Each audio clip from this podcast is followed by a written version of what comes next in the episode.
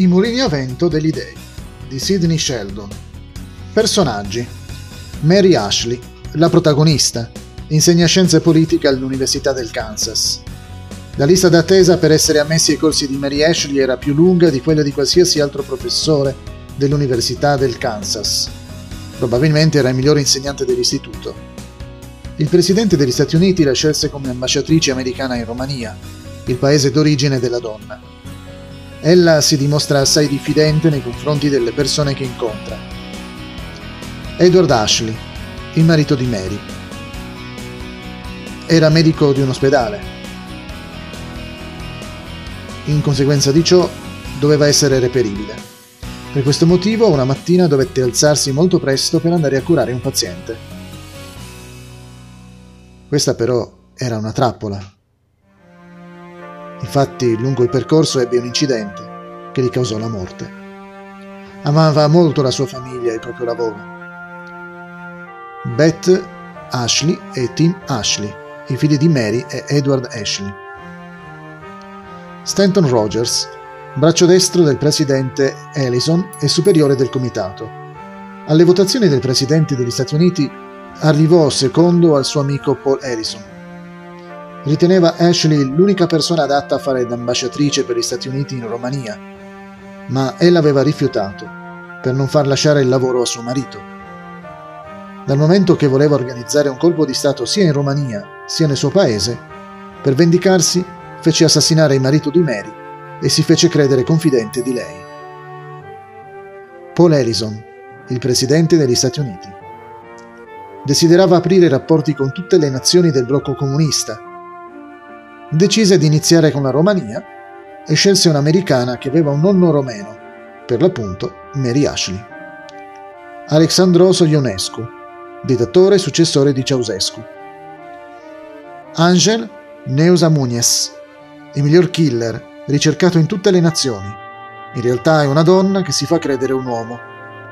La solda Rogers per una serie di omicidi, ultimo dei quali contro gli ospiti a una festa all'ambasciata americana in Romania, il colpo di Stato che egli voleva.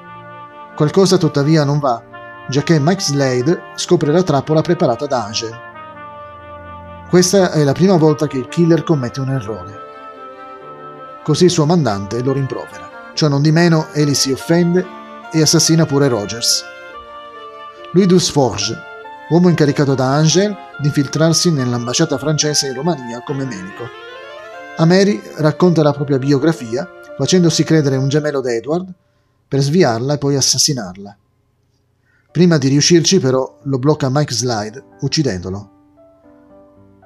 Mike Slade, membro della CIA e braccio destro, malvoluto, di Ashley. La donna lo credeva il suo killer perciò lo fece arrestare. È vero che gli le mise del veleno nel caffè, ma fu solo per farle capire che era in pericolo e che era meglio che ritornasse nel Kansas. Sapeva quasi tutto del comitato perché vi si era infiltrato. Il comitato era una società segreta. Nessun membro conosceva il nome degli altri, appunto, per maggior sicurezza, a ciascuno era stato assegnato un codice. Nessuno sapeva chi era il supremo, in altre parole il capo né poteva avere davanti agli occhi Angel. Erano queste le lacune di Slade che quasi costarono la vita di centinaia di persone, fra le quali quella di lui e dell'ambasciatrice.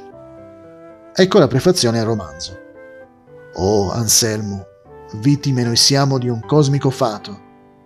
I nostri destini sono in balia di venti astrali e di brezze vaganti nell'aereo, che spirano dai mulini a vento degli dei.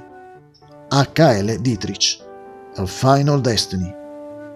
Questi versi, da cui è stato tratto il titolo del libro, non sono di H.L. Dietrich, un autore che non esiste, ma sono stati inventati da Sheldon stesso, il quale si diverte a mettere citazioni introduttive in tutte le sue opere.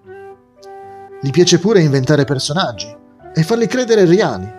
Così ha inventato il nome sia di un presidente degli Stati Uniti d'America, sia di un dittatore della Romania. I miei personaggi sono molto reali per me, dichiara lo scrittore, e penso perciò che lo siano anche per gli altri. Per scrivere bestseller che gli possono procurare diversi premi, egli compie accurate ricerche. Questo romanzo è autobiografico. Dopo aver vissuto per 34 anni con sua moglie Ioria Cartwright, un'attrice, è rimasto vedovo. Ora vive con la figlia Mary. La protagonista dei Mulini a vento degli dei si chiama come sua figlia, rimane vedova e continua a vivere con i propri figli.